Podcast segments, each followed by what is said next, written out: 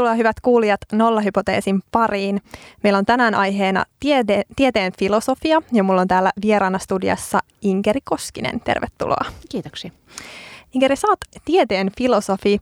Haluatko kertoa lyhyesti, että mitä tieteen filosofi tekee? No, tämä on tietysti vähän haastava kysymys. Mä joudun tähän aina välillä itse asiassa kuitenkin vastaamaan tosi tiiviisti. Eli joka kerta, kun mä lähden Jenkkeihin konferenssimatkalle, niin siihen maahantulotarkastuksessa virkailija aina kysyy, että miksi mä oon tulossa maahan. Sitten mä kerron, että mä oon tulossa tieteen filosofiakonferenssiin. Ja sitten se aina kysyy, että mitä on tieteen filosofia. Eli sit mä oon joutunut ikään kuin harjoittelemaan sen, että millä tavalla, millä tavalla mä kerron tälle virkailijalle, mitä on tieteen filosofia. Eli jos nyt lähdetään siitä, että filosofia tarkastelee hyvin semmoisia abstrakteja, periaatteellisia kysymyksiä, hyvin monenlaisia niistä. Tieteen filosofiassa, ainakin semmoisessa tieteen filosofiassa, missä mä te, mitä mä teen, niin keskitytään ikään kuin tietoon ja nimenomaan tieteelliseen tietoon liittyviin filosofisiin kysymyksiin. Ja tota, tieteen filosofiassa tehdään toki myös esimerkiksi etiikkaan liittyvää tutkimusta, mutta mä teen nimenomaan siihen, että sen tyyppisiin kysymyksiin, että mik, mitä on niin kuin, ähm, sanotaan näin, että tällä hetkellä mä tutkin esimerkiksi siitä, että mitä on objektiivisuus. Ja tämmöinen periaatteellinen, käsitteellinen työ toivon mukaan sit on hyödyllistä ihan siinä tieteen teossa, koska nämä kysymykset, esimerkiksi mitä on objektiivisuus ja miten me taataan tutkimuksen objektiivisuus, niin tota, ne tulee vastaan siinä tieteen teossa. Ja t- mun nähdäkseni tieteen filosofien tehtävä on ikään kuin tässä tieteen laajassa työjaossa keskittyä tämän tyyppisiin kysymyksiin. Tai mitä on selittäminen? Minkälainen on hyvä selitys? Tieteen filosofia on myös normatiivista. Eli ää, ei riitä, että vaan kuvataan sitä, että mitä, minkälaisia asioita ihmiset tarkoittaa silloin, kun ne puhuu objektiivisuudesta, vaan myös ää, kerrotaan, ikään kuin perustellaan se, että miksi tässä tapauksessa nyt on meillä on, niin kuin, me ollaan oikeutettuja sanomaan, että tämä asia on objektiivinen tai tämä väite on objektiivinen. Ja tuossa tapauksessa ei. Eli siinä on tämmöinen perustava normatiivisuus myös taustalla. Eli hyvin tavallaan siinä ää, tavallaan tieteen ideologiassa ja metodiikassa niin kuin läheisesti mukana ja sisällä. Joo, voisi ajatella, että tieteen filosofia on ää, melko abstraktilla tasolla liikkuvaa kritiikkiä. Sen, se on perusolemukseltaan kriittistä. Mm. Niin ja siinä mielessä varmasti tosi, tosi tärkeä. Että ollaan tieteen ala tai filosofian ala. Pidätkö itse sitä tieteen alana vai, vai filosofian alana? No tämä on vähän semmoinen, riippuu siitä, miten määrittelee tieteen. Mutta tota, mä sanoisin, että sen tyyppinen tieteen filosofia, mitä nykyään pitkälti tehdään, niin se on sen verran lähellä tiedettä, että äm, kyllä mä oon ihan valmis sanomaan sitä tieteeksi. Ö, no se riippuu niin hirveästi siitä, miten haluaa määritellä tieteen. Mulla ei mitään hirveän vankkaa näkemystä siihen asiaan. Mutta... Hmm, joo. Tota, mä haluaisin kysyä sulta ähm, sellaista, että tavallaan tiede on aika, aika sellaisessa niin kuin uudessa kontekstissa tässä niin kuin teknologioiltaan ja, ja tavallaan ää, monelta, monelta osin muuttuvassa ja, ja tota, murroksessa olevassa maailmassa, niin näetkö että tavallaan sen, sen tieteen filosofian merkityksen tässä ajassa jotenkin niin kuin erityisen suurena, jos vertaa historiallisesti, vai, vai onko se tavallaan aina ollut yhtä tärkeää kuin se on nyt? Jaa, mä sanoisin, että niin kuin tärkeä, se, että mitkä kysymykset on tieteen filosofiassa erityisen tärkeitä, niin se tietysti vaihtelee ajasta toiseen, mutta Kyllä sillä niin kuin tieteeseen liittyvällä filosofisella keskustelulla on ollut aina ihan merkityksensä äh, ihan riippumatta siitä, että onko sitä tehnyt tieteilijät vai filosofit. Niin tota, hyvin vaikea lähteä historiallista vertailua tekemään, että olisiko se nyt jotenkin erityisen tärkeää. Se on aina tärkeää. Mm. Se on aina hirveän olennainen osa tiedettä. Nolla hypoteesi. Mennään sitten äh, tähän meidän itse päivän aiheeseen, eli tieteen filosofiaan ja, ja siitä pohtiviin kysymyksiin. Tota, sä tuossa vähän pohjustit sun, sun omia taustoja, mutta tota, onko jotain tiettyjä kysymyksiä, mihin sä oot itse keskittynyt sun tieteen filosofisella uralla? No On. Eli tota, teen, mulla on nyt tämmöinen Suomen Akatemian postdoc-rahoitus, eli päätöksen jälkeistä tutkimusta teen, ja mä oon mun kolmivuotishankkeen puolessa välissä. Ja tässä hankkeessa mä tarkastelen objektiivisuuteen ja tieteen demokratisoitumiseen liittyviä kysymyksiä. Eli kun nykyään tehdään hyvin paljon, hirveän monella tieteen alalla tehdään entistä enemmän yhteistyötä niin kuin tieteen ulkopuolella olevien erilaisten toimijaryhmien kanssa. Että, no, ilmiselvää on, että tehdään yhteistyötä esimerkiksi liikeyritysten kanssa, mutta paljon myös esimerkiksi paikallisyhteisöjen edustajien kanssa, kansalaisjärjestöjen, viranomaistenkin kanssa. Erityisesti sellaisessa niin kuin, ää, eri tavoin ratkaisukeskeisessä tai niin kuin suoraan yhteiskunnalliseen vaikuttamiseen pyrkivissä ää, tutkimushankkeissa on hyvin paljon tällaista niin kuin avautumista ulospäin. sitten meillä on kansalaistiede on kehittynyt hyvin paljon, eli osittain myös tekniset mahdollisuudet siihen, että ihmiset osallistuu tutkimuksen tekemiseen erilaisin tavoin. Joskus ihan kevyin vähän kerää dataa tai aineistoa, joskus aika merkittävinkin tavoin tota, osallistuu esimerkiksi tutkimuskysymysten niin kuin viilaamiseen sellaisiksi, kun katsotaan tarpeellisiksi. Ää, ja tutkimusprosessin eri vaiheisiin. Niin tota, tämän tyyppistä niin kuin demokratisoitumiskehitystä näkee tosi monella alalla nykyään. Saa hirveän monenlaisia erilaisia muotoja. Ja mun oma tutkimuskysymykseni tällä hetkellä on se, että miten me voidaan arvioida tällaisen aiempaa demokraattisemman tutkimuksen objektiivisuutta. Koska siihen tulee ikään kuin niiden erilaisten tieteen ulkopuolelta tulevien toimijoiden mukana tulee ikään kuin ei-tiedettä mukaan siihen tutkimusprosessiin. Jotain semmoista, joka ei niin kuin perinteisesti kuulunut tieteen piiriin, niin erilaisin tavoin tulee siihen mukaan siihen tutkimusprosessiin. Niin mä yritän tämmöisellä, niin kuin sanottu, suhteellisen abstraktilla tasolla, että mitkä olisi sellaisia yleisiä ö, asioita, jotka meidän tarvitsisi ottaa huomioon, kun me pyritään arvioimaan tämmöisen uuden tyyppisen tutkimuksen objektiivisuutta. Eli sitä mä teen nyt. Mm. Ja se on ihan hirveän mielenkiintoinen ja tosi tärkeä osa-alue, koska jotenkin sitä tota, rajapintaa niin tuntuu, että se laajenee koko ajan ja joka suuntaan ja, ja siitä kiinnostutaan entistä enemmän ja, ja tavallaan myöskin se kaupallinen puoli kiinnostuu siitä entistä enemmän, niin, niin se, se tuntuu kovin tärkeältä. Tota, mä haluankin heti tarttua tähän sun mainitsemaan kaupallisuuteen ja, ja sen, sen ja tieteen rajapintaan, niin, niin nyt kun sä oot perehtynyt näihin asioihin, niin, niin mitä semmoisia keskeisiä niin kuin haasteita siihen, siihen kaupallisuuden ja tieteen yhdistelemiseen löytyy? Muut, mu, että, että puhuit tästä niin kuin objektiivisuudesta ja sen, sen käsitteestä ja, ja siitä, että, että siihen tulee mukaan paljon niin kuin ei-tiedettä ja ei-tieteellisiä metodeja, mutta onko siinä, niin kuin, onko siinä muitakin haasteita? No tota, just nimenomaan tieteen kaupallistumiseen liittyy aika isoja haasteita. Eli jos nyt ottaa esimerkiksi esimerkiksi lääketieteellisen tutkimuksen, niin se on ihan selvää, että meillä on tosi paljon sellaisia lääkkeitä ja hoitomuotoja, joiden kehittäminen ei olisi ollut mahdollista, jos ei lääketieteellinen tutkimus olisi niin, kuin niin läheisesti kytköksissä tota, lääketeollisuuden kanssa. Eli se on ilman muuta selvää, että se on ollut myös hyödyllistä, se ka, niin kuin voimakas kaupallistuminen sillä alalla. Mutta samalla me nähdään lääketieteessä myös sellainen niin esimerkki siitä, että millä tavalla se voi johtaa sellaiseen semmoiseen kehitykseen, jota mä sanoisin, että se ei ole tiedollisesti kovin kestävää. Eli ei niin, etteikö niihin tuloksiin, joita saavutetaan, voisi luottaa. Ja ne on kyllä siis niin kuin huolellisesti tehtyä tutkimusta. Mm. Eli siis pointtina ei ole se, että ne olisi virheellisiä ne tulokset, vaan se ohjaa niin paljon se niin kuin lääketeollisuuden intressit sitä, että mitä tutkitaan. Että meillä on niin kuin ihan laajemman yhteiskunnankin näkökulmasta vähän ongelmallinen tilanne.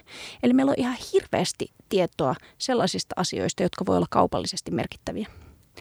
Ja ihan liian vähän tietoa sellaisista asioista, jotka ei ole niin kaupallisesti merkittäviä. Eli tämä johtaa siihen, että se koko tutkimuskohde, niin siitä syntyvä kuva on niin kuin vääristynyt, koska se on niin fokusoitunut siihen, mikä on kaupallisesti tärkeää. Eli esimerkiksi kymmenen vuotta sitten vähän kansalaisjärjestöt älähti siitä, että jos verrataan toisiinsa sitä summaa rahaa, mitä käytetään vuodessa diabeteksen tutkimiseen, siihen summaan rahaa, mitä käytetään vuodessa malarian tutkimiseen, jos kuitenkin ajatellaan, että malaria on aika iso ongelma, ää, niin tota, se taisi olla, siinä käytetään sellaista yksikköä kuin menetetty terve elinvuosi. Eli dollaria per menetetty terve elinvuosi oli tämä mittayksikkö.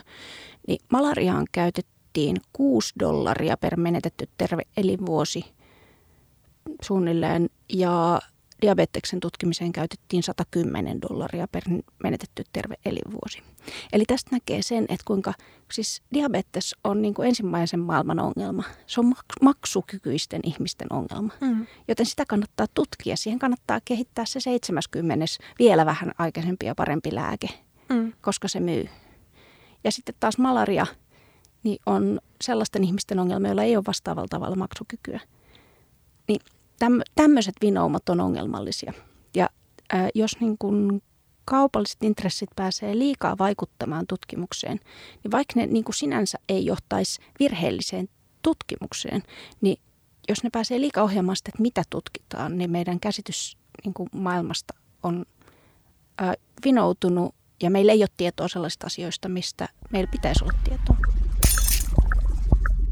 Nolla hypoteesi näetkö tai onko sulla jotain semmoisia niin kuin, ää, ratkaisumalleja tai, tai ehdotuksia siihen, että miten tätä voisi tätä vois haastaa tätä mallia, koska se tuntuu todella olevan niin kuin semmoinen tosi prevalentti ja, ja niin kuin ehkä jopa niin kuin nousevakin trendi, ainakin just lääketieteen alalla se, että, että kaupallinen toiminta hiipii lähemmäs sitä, sitä akateemista tutkimusta.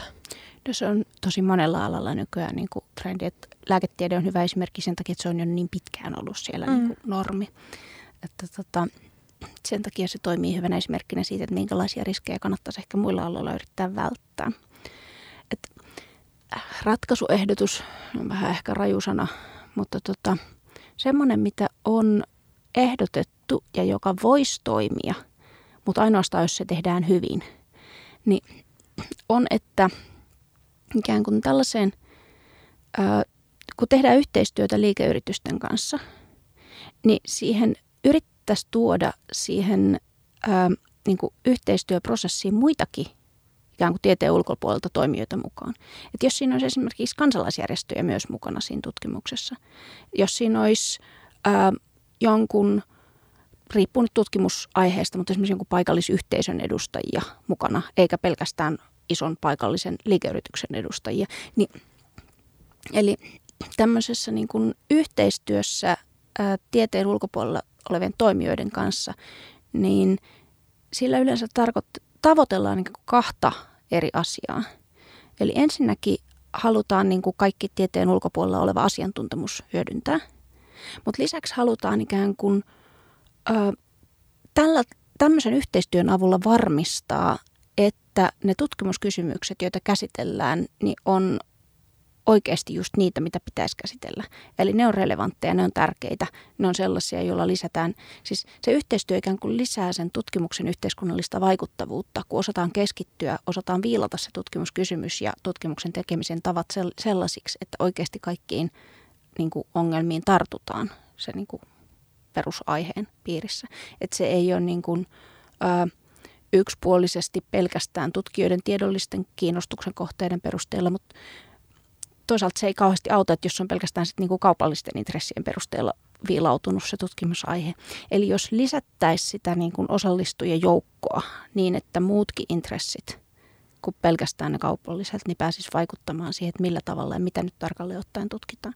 Aina ei tietenkään ole mahdollista, koska mm-hmm. ne voi olla kerta kaikkiaan niin ristiriidassa keskenään ne eri ryhmien intressit, mutta tämä on ainakin sellainen, jolla voisi sitten havaita ne tilanteet.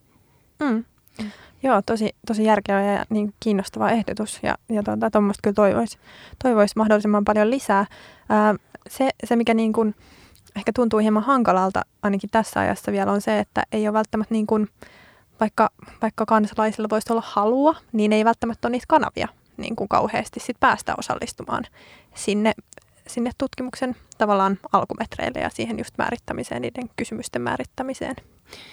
No, se on vähän semmoinen monipiippunen juttu. Eli ensinnäkin aika monia niin kuin mahdollisuuksia siihen itse asiassa on tarjolla. Ongelma on tietysti se, että tämmöinen osallistumismahdollisuudet, niin ne tutkijat on niitä, jotka tarjoavat sitä. Tutkijat on niitä, jotka haluaa esimerkiksi tehdä kansalaistiedehankkeita tai haluaa ikään kuin osallistaa jotain tämmöisiä sidosryhmiä, erilaisia sidosryhmiä – tutkimuksen tekemiseen erilaisin tavoin. Mutta se, että miten tutkijat saa tiedon tällaisista mahdollisuuksista jotenkin laajasti leviämään, niin se ei mitenkään ihan hirveän yksinkertaista. Et Suomessa meillä on itse asiassa huomattavasti ennen jo tätä niin kuin nykyistä ää, kehitystä tai edes paljon ennen sanaa kansalaistiede, niin meillä on joillain aloilla aika hienoja menetelmiä ja ihan poikkeuksellisen hienoja menetelmiä siihen, miten saadaan ihmiset osallistumaan nimenomaan tutkimusaineiston keräämiseen.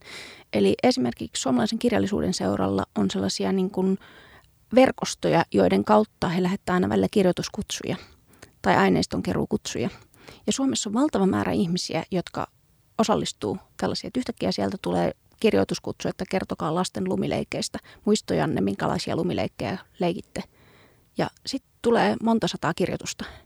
Eli tämmöiset niin kuin vanhat vakiintuneet verkostot toimii hyvin ja Suomessa ne toimii ihan, se on semmoinen, jota ihastellaan ulkomaillakin, että, että vautsi, on tällaista.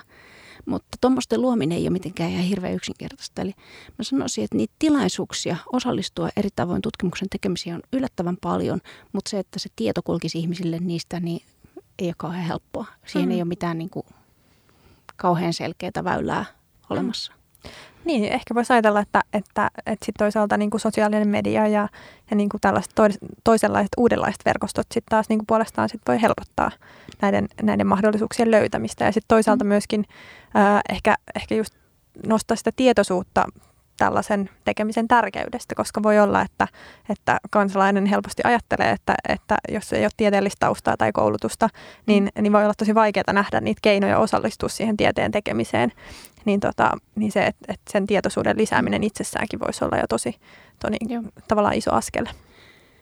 Joo, se on semmoinen nimenomaan kansalaistieteessä siinä, tota, siinä on usein niin kuin toi on ihan tietoinen tavoitekin siinä, että se lisä, lisäisi ikään kuin ymmärrystä siitä, miten tiede toimii ja lisäisi tieteen läpinäkyvyyttä ja semmoista perusluottamusta tieteeseen. Sen lisäksi, että se tuottaa niin kuin tutkimuksen kannalta usein hyvin tyypillinen kansalaistieteen muoto on niin kuin sellainen, jos kerätään aineistoa tutkijoille, tutkijoiden käyttöön sitten ja sitten tutkijat ikään kuin raportoi siitä sille yleisölle, jotka on osallistuneet sen aineiston keruuseen. Suomessa oli hirveän hieno esimerkki ja se meni tosi hyvin läpi. Pyydettiin lähettämään punkkeja, punkkinäytteitä.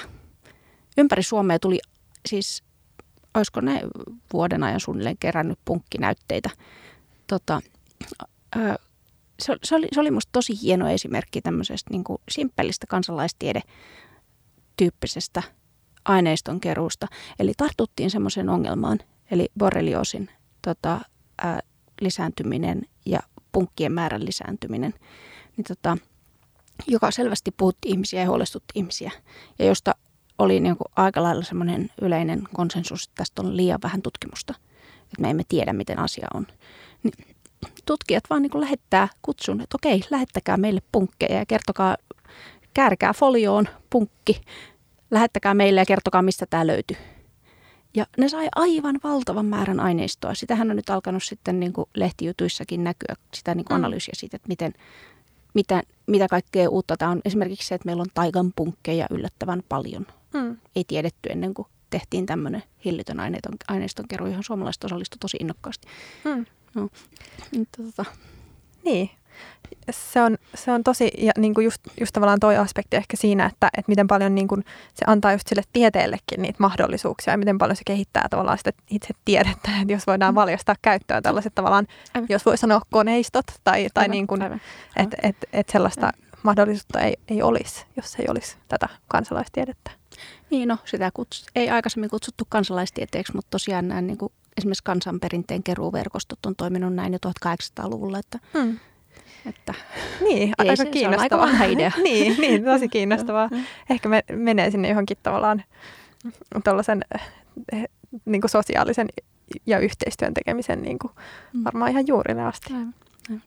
Joo, se on tosi kiinnostavaa ja, ja tota, jotenkin just, just tämmöinen toiminta varmaan niin kuin popularisaation lisäksi, niin kuin sanoit, niin, niin lisää sitä tieteen uskottavuutta ja niin kuin sitähän tässä ajassa tarvitaan paljonkin. Joo, se lisää tieteen niin kuin uskottavuutta ja se lisää luottamusta tieteeseen, jos niin kuin sille osallistuville ihmisille tulee oikeasti se fiilis, että okei, mä pääsin tässä, niin kuin, että tämä on sillä tavalla läpinäkyvä, mä näen mitä tässä tapahtuu. Ja tämä, mitä tässä tapahtuu, vaikuttaa luotettavalta. Eli jos se on niin kuin oikeasti hyvin suunniteltu tutkimus ja siitä tulee myös sitten niin kuin sen edetessä sellaisiin vaiheisiin, johon niin kuin kuka tahansa ei oikein voi osallistua, niin tota, siitä kerrotaan julkisesti tarpeeksi selkeästi ja näin, niin silloin se kyllä, silloin ihan mahdollisuudet lisätä luottamusta tieteeseen. Mm. Miten sä näet tämän niin kuin läpinäkyvyyden käsitteen sit muussa tutkimuksessa? Ähm, et, et, onko se niin kuin, tavallaan, jos ajatellaan tiedettä ja niin kuin tieteen tekemistä, niin pitäisikö kaiken tutkimuksen olla läpinäkyvää, tai niin kuin, että jotta se lisäisi sitä luottamusta siihen tieteeseen, vai voiko läpi, lä, läpinäkyvyydellä tavallaan olla myös jotain ha- haasteita, haittapuolia? En mä tiedä, olisiko siinä haittapuolia, se on vaan mahdotonta. niin, niin. Eli tota, äh, kun se ei ole inhimillisesti mahdollista ymmärtää kuin ihan pieni osa mm. niin kuin tieteen kokonaisuudesta tällä hetkellä, vaikka olisi kuka. Niin, ja tosi monet tutkimusprosessit sisältää sellaisia vaiheita, että niiden vaiheiden ymmärtäminen vaatii vuosikausien koulutuksen. Että pystyisi edes arv- se, että vielä pystyisi arvioimaan, että okei, onko tässä nyt tehty hyvää vai huonoa tutkimusta, niin se vaatii niin paljon asiantuntemusta, että semmoista voi, ei voi olla hirveän monella alalla sellaista asiantuntemusta.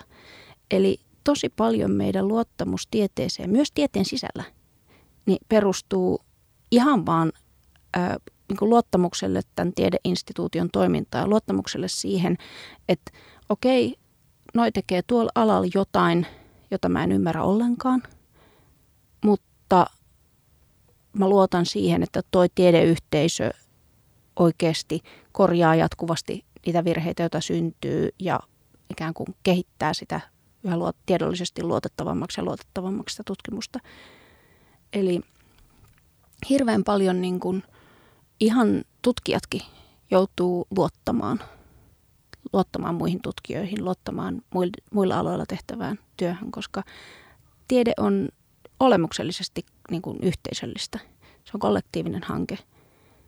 Niin kuin tieteellisen tiedon kokonaisuus ei ole millään tavalla kenenkään yksilön hallittavissa ja sitten vielä ne niin kuin menetelmät, joilla sitä tieteellistä tietoa tuotetaan, niin ei todellakaan ole yksilön hallittavissa. Saatika sitten niin kuin kansalainen, jolle ei ole semmoista asiantuntemusta millään alalla. Mm. Niin sehän on, mä en oikeastaan edes pidä sitä ää, eroa niin silleen tutkijan ja ihan mallikon välillä tässä luottamusasiassa mitenkään ihan hirveän ratkaisevasti erilaisena. Ainoa ero on se, että se tutkijan mahdollisuus ikään kuin arvioida, ihan oikeasti arvioida sitä, että miten tätä tutkimusta on tehty, niin se on todennäköisesti yhdellä alalla aika hyvä. Ihan totta. Joo, mutta ei se millään muulla alalla sitten ole yhtään sen kummallisempi tai juurikaan sen kummallisempi. Se Toi on kovin, kovin relevantti pointti, että, että jos miettii just vaikka humanistisia tieteitä ja, ja sit luonnontieteitä tai näin, niin ää, ei siitä välttämättä ole kyllä niin kuin ollenkaan hyötyä. Ehkä sä voit jotain yksittäisiä menetelmiä tai metodeita, joita on käytetty, niin, niin jollain tasolla niin kuin jotain tämmöisiä tilastollisia Joo, esimerkiksi, mutta, mutta hyvin vähän mitään niin kuin muuta, joka on aivan, aika niin kuin, ihan, ihan tosi, tosi kiinnostava ajatus, että oikeastaan niin kuin, se on just näin. Nolla hypoteesi. Tästä tota, tutkijan ja, ja kansalaisen äh, tavallaan välisistä yllättävän vähäisistäkin eroista, niin äh, ehkä semmoinen aasinsilta tähän niin kuin popularisointiin ja, ja siihen, miten, miten tieteestä sit niin kuin puhutaan mm. kansalaisille, niin sitä on tullut tässä viime aikoina pohdittua aika paljon ja, ja niin kuin tuntuu, mm. että, että yliopistollakin siihen on tietyllä tavalla havahduttu, että, että kuinka tärkeää se on oikeasti yrittää tietyllä tavalla selittää niitä niitä tieteellisiä ää, keinoja ja sitten mm. niitä, niitä asioita, mitä, mitä tutkitaan. Mutta tota, miten sä näet itse niin kuin tieteen filosofina tämän popularisoinnin käsitteen ja niin kuin siihen liittyvät haasteet? No, tieteen popularisointi, no, totta kai mä pidän sitä ihan hirveän olennaisena. Pidän sitä kauhean tärkeänä. Mä oon itse kirjoittanut yleistajuisen tietokirjan, jossa mua motivoi siihen hommaan se, että mun mielestä tieteen filosofiyhteisön pitää aina välillä – kussakin maassa, kunkin maan kielellä julkaista tota, jotain mahdollisimman yleistajuista siitä, että mikä on tieteen ja näennäistieteen välinen ero. Mm. Se on semmoinen yh, niin kuin jatkuvasti yhteiskunnallisesti tärkeä kysymys. Ja siinä kuitenkin aina tulee vähän tieteen filosofiassa jotain uutta tutkimusta ja näin. Niin, tota, kirjoitin siitä kirjan, semmoinen kuin Villi Suomen historia. Eli mä käytin siinä esimerkkinä tällaisia NS-tieteellisiä teorioita Suomen historiasta. En ottanut niitä tavanomaisia parapsykologioita sun muita, vaan enemmän tämmöistä Vettenhoviaspaa ja Jörbokkia, mein, niin kuin sen tyylistä meininkiä. Niin tota, ja, mutta mä vähän mietin tota siinä itse asiassa kirjoittaessani ja sitten aiheesta puhuessani, että tuo, mitä sä sanoit, että yliopistolla on jotenkin havahduttu popularisointiin, niin en mä nyt sanoisi. Mun mielestä yliopistolla on, yliopistoissa on aina tiedostettu se popularisoinnin tärkeys. Meillä on aina niitä ihmisiä, jotka panostaa siihen niin tiedeyhteisössä. Mutta siinä on jonkin verran alakohtaisia eroja johtuen osittain niin kuin siitä, että kuinka helposti ne kysymykset ja niiden kysymysten tärkeys on selkeytettävissä suurelle yleisölle. Ja sitten toisaalta siitä, että millä tavoin tutkimus niin kuin vaikuttaa yhteiskunnassa laajemmin. Eli jos tota, voidaan tehdä tämmöinen perus neli-erottelu, tämä on Suomen Akatemian erottelu, että tutkimus vaikuttaa yhteiskunnassa ensinnäkin ää, tuottamalla taloudellista vaurautta, eli nämä innovaatiot, joita nyt kauheasti painotetaan. Sitten se vaikuttaa tukemalla päätöksentekoa, eli tuottamalla sen tyyppistä tietoa, jota me tarvitaan, jotta me voidaan tehdä informoituja päätöksiä, poliittista päätöksentekoa yleensä, ja niin kuin meidän hallinnon kehittämistä ja kaikkea tällaista. Sitten se ää, tiede tuottaa ikään kuin tämmöistä professionaalista osaamista. Eli meillä on juristeja, meillä on lääkäreitä, ää, meillä on monien muiden tämmöisten alojen asiantuntijoita, joiden asiantuntimus perustuu sille, että he saa alan koulutuksen, joka perustuu sille tieteelliselle tutkimukselle. Eli se on ihan hirveän olennainen vaikutusväylä. Ja sitten tiede vaikuttaa ää, yhteiskunnassa ikään kuin vaikuttamalla siihen, mikä on meidän maailmankuva, siihen, mikä on meidän käsitys siitä, minkälainen yhte, minkälaisessa yhteiskunnassa me eletään, mikä on meidän käsitys meidän historiasta, mikä on meidän käsitys siitä, keitä me ollaan. Ja eri alat vaikuttaa aika erilaisin tavoin. Ja nyt mä pääsen tähän popularisointipointtiini. Eli mä oon aika paljon ähm, niin tutustunut, niin kuin siis mä opetan humanististen tieteiden filosofiaa ja mä oon aika paljon lukenut eri humanistisia, humanistisilla aloilla tehtävää tutkimusta.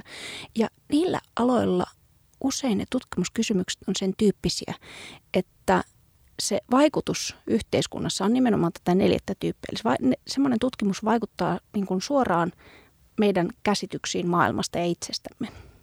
Ja silloin se on kauhean luontevaa tutkijoiden kirjoittaa semmoisilla tavoilla, jotka on yhtä aikaa luettavia sekä omalle, oman alan tutkijakunnalle että suurelle yleisölle.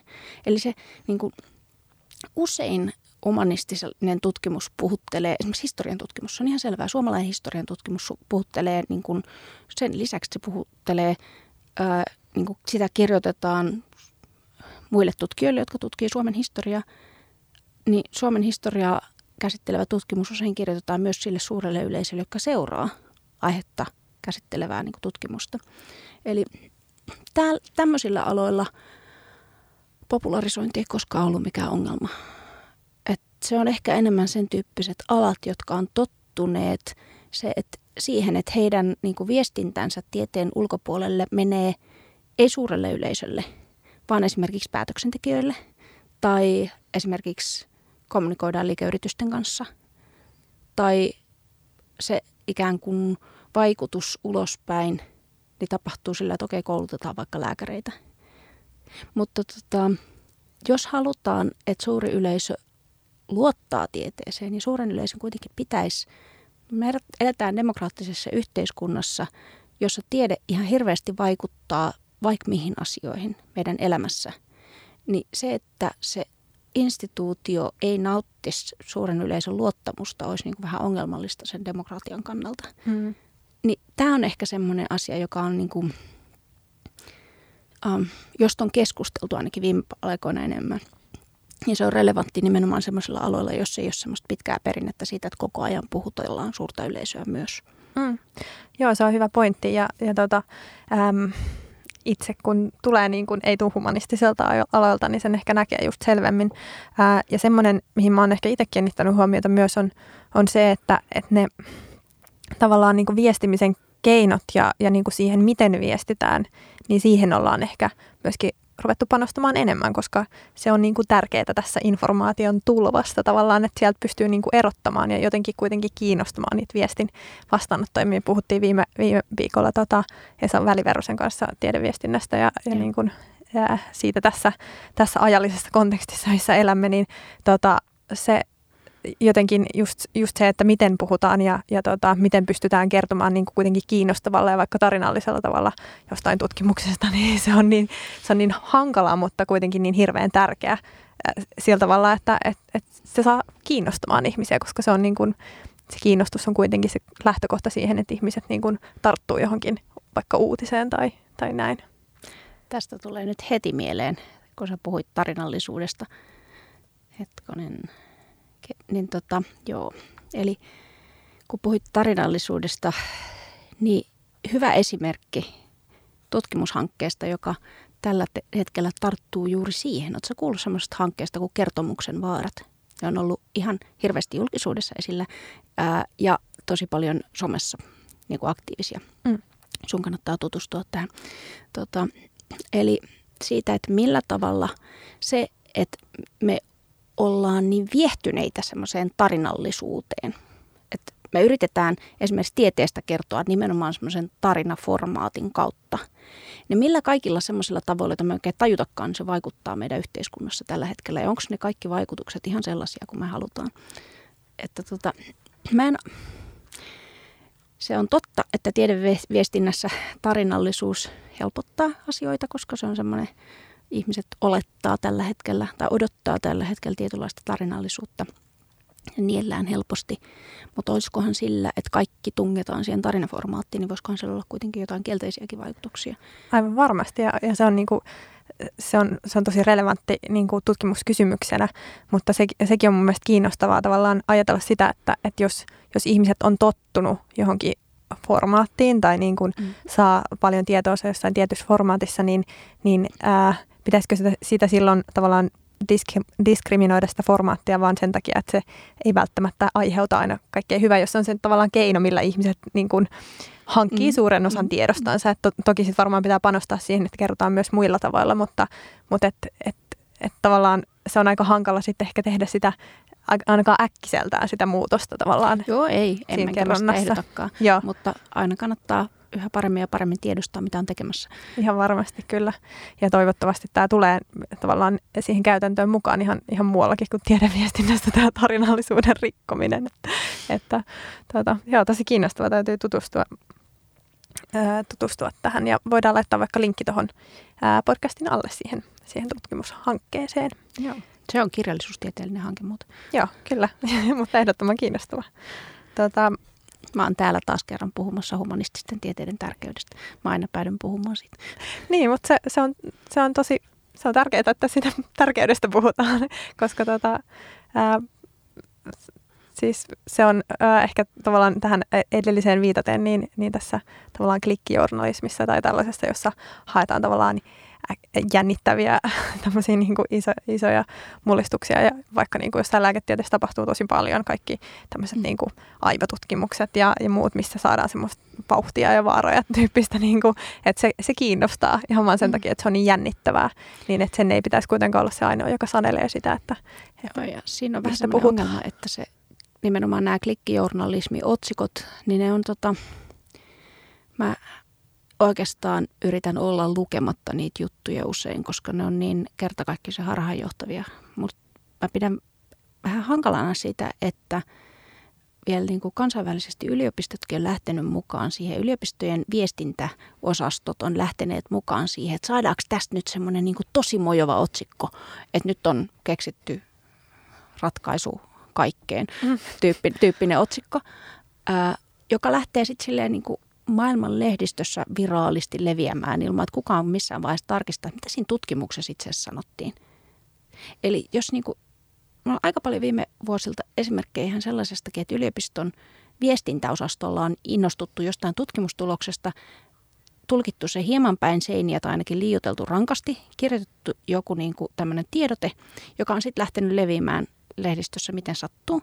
Ja se, sitten jos käy oikeasti katsomassa, mitä siinä tutkimuksessa sanotaan, niin eihän siinä nyt sellaista väitetä ollenkaan, kuin mm. mitä siinä tiedotteessa hölistään.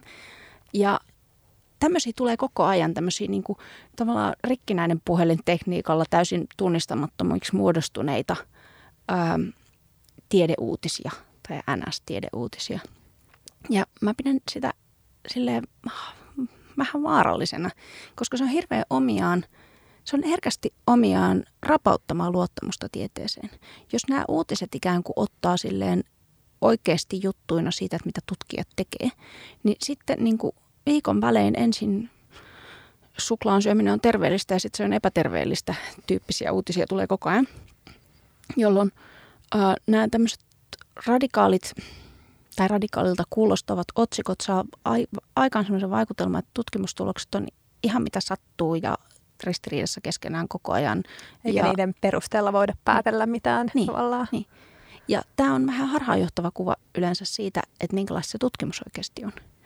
Eli popularisointi on hirveän tärkeää, mutta se pitäisi tehdä kauhean vastuullisesti. Ja sitten toisaalta, kun ihan maailmanlaajuisesti tiedeinstituutiot tarvii sitä näkyvyyttä, ne tarvii huomiota.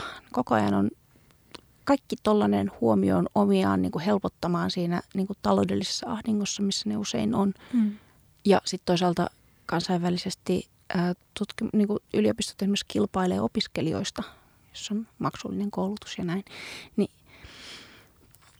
ja ylipäätään eri, tavoin huomiosta, niin se on, se on musta kauhean hankalaa, jos niin kuin yliopistoillakin osallistutaan tähän tämmöiseen vääristelevään tie, mm. Tiedeviestintään. Mm. Ja nimenomaan toi, että, se, että, että jos se tulee sieltä yliopiston niin, sisältä, niin, että helppohan se olisi niin kuin, tavallaan vedota siihen, että mediassa ei, ei kerrota tai perehdytä, mutta jos se tulee suoraan sieltä yliopistolta, niin kyllähän siihen sitten niin niin. pitäisi pystyä se, luottamaan tietyllä tavalla. Niin kuin se ihan siis niin kuin meille riittää ongelmaksi se, että toimittajat tulkitsee tutkimusta miten sattuu.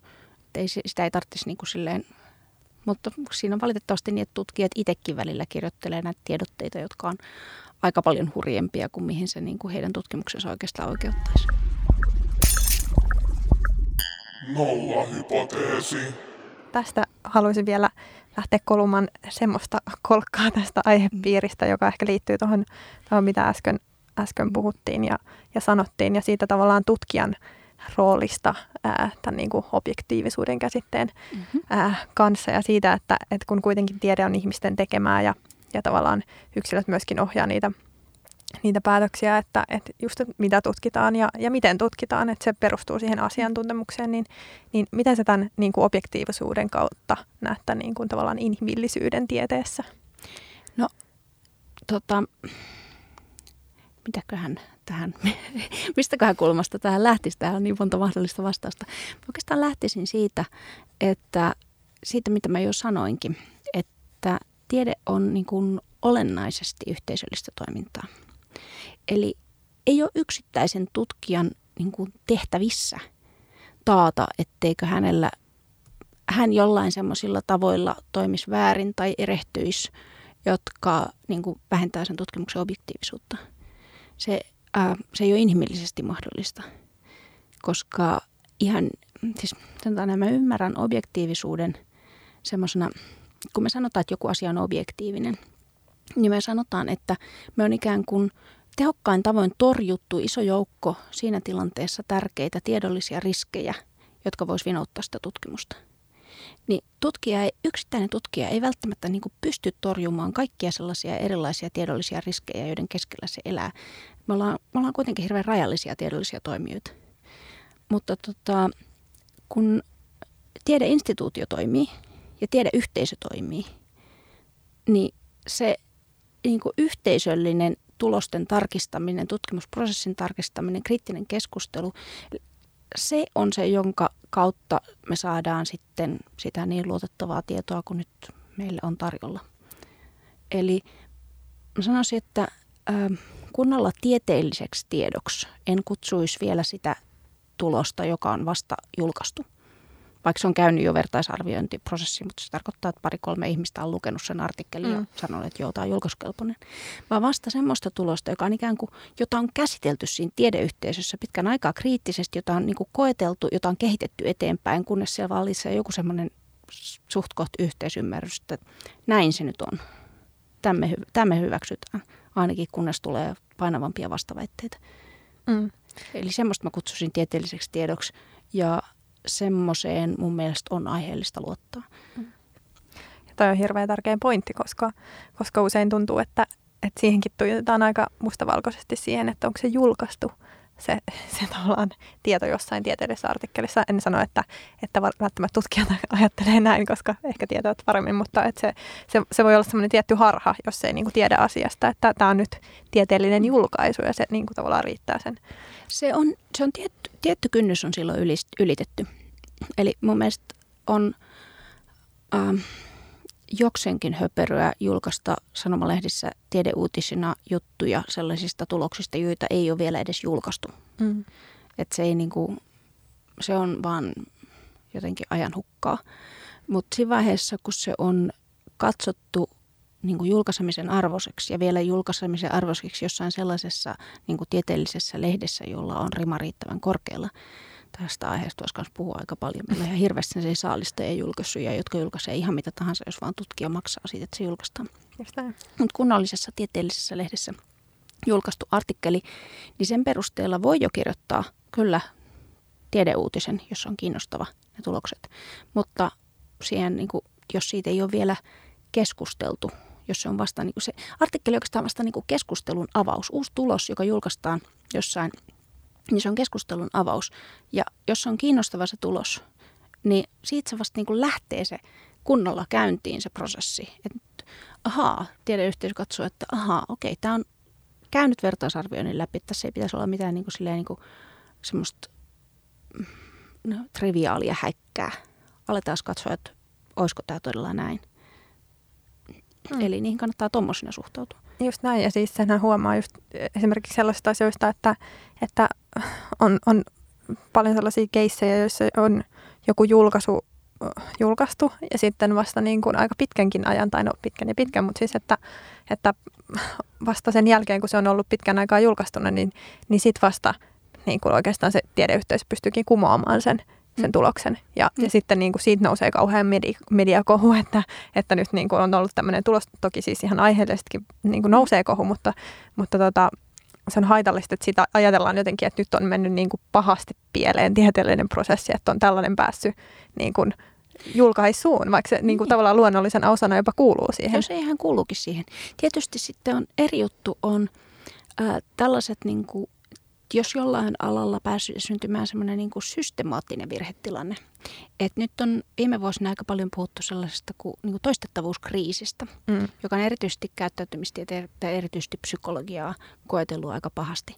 Et siinä vaiheessa, kun ollaan tilanteessa, jossa niin kuin psykologia-alalla silleen kehittyy semmoinen iso kollektiivi, joka rupeaa tar- niin kuin toistamaan kaikkia mahdollisia tärkeitä kokeita, joita viimeisen parinkymmenen vuoden aikana on tehty ja toteaa, että sitä tulosta 60 prosentista tapauksista ei pystytä toistamaan. Mm. Eli tulos on epäselvä tai näyttää ihan selkeästi virheelliseltä. Niin silloin siinä on niin kuin systemaattinen ongelma. Mm.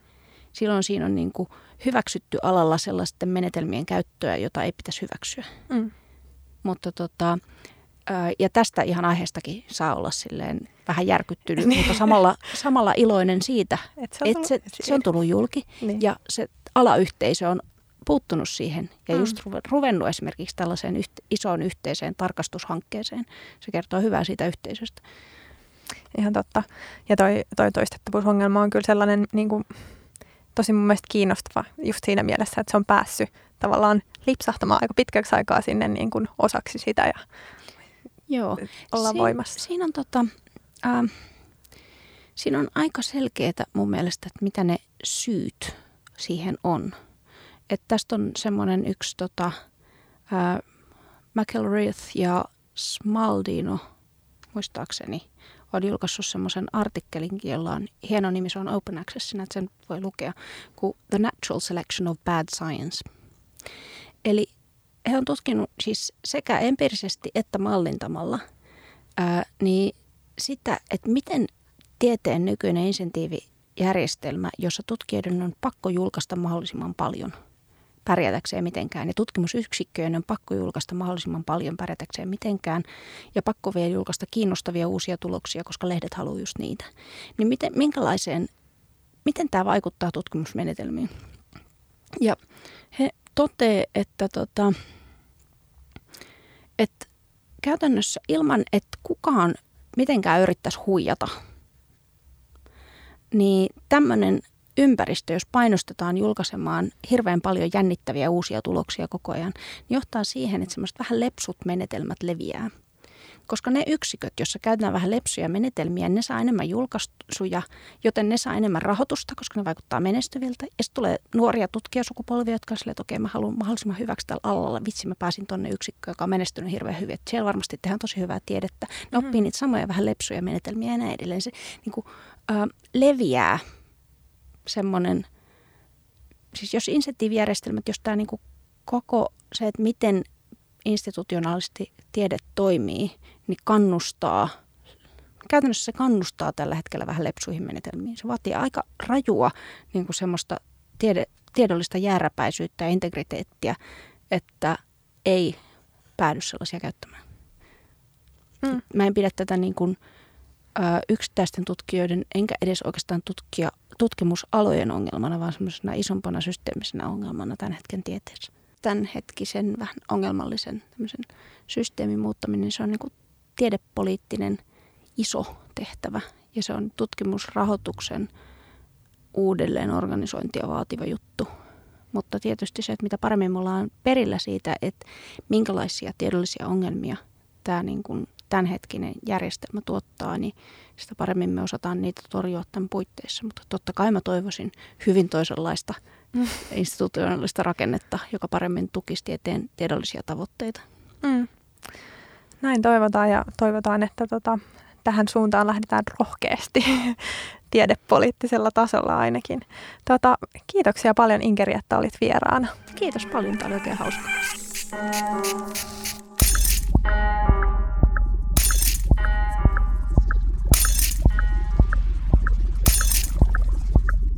Nolla hypoteesi.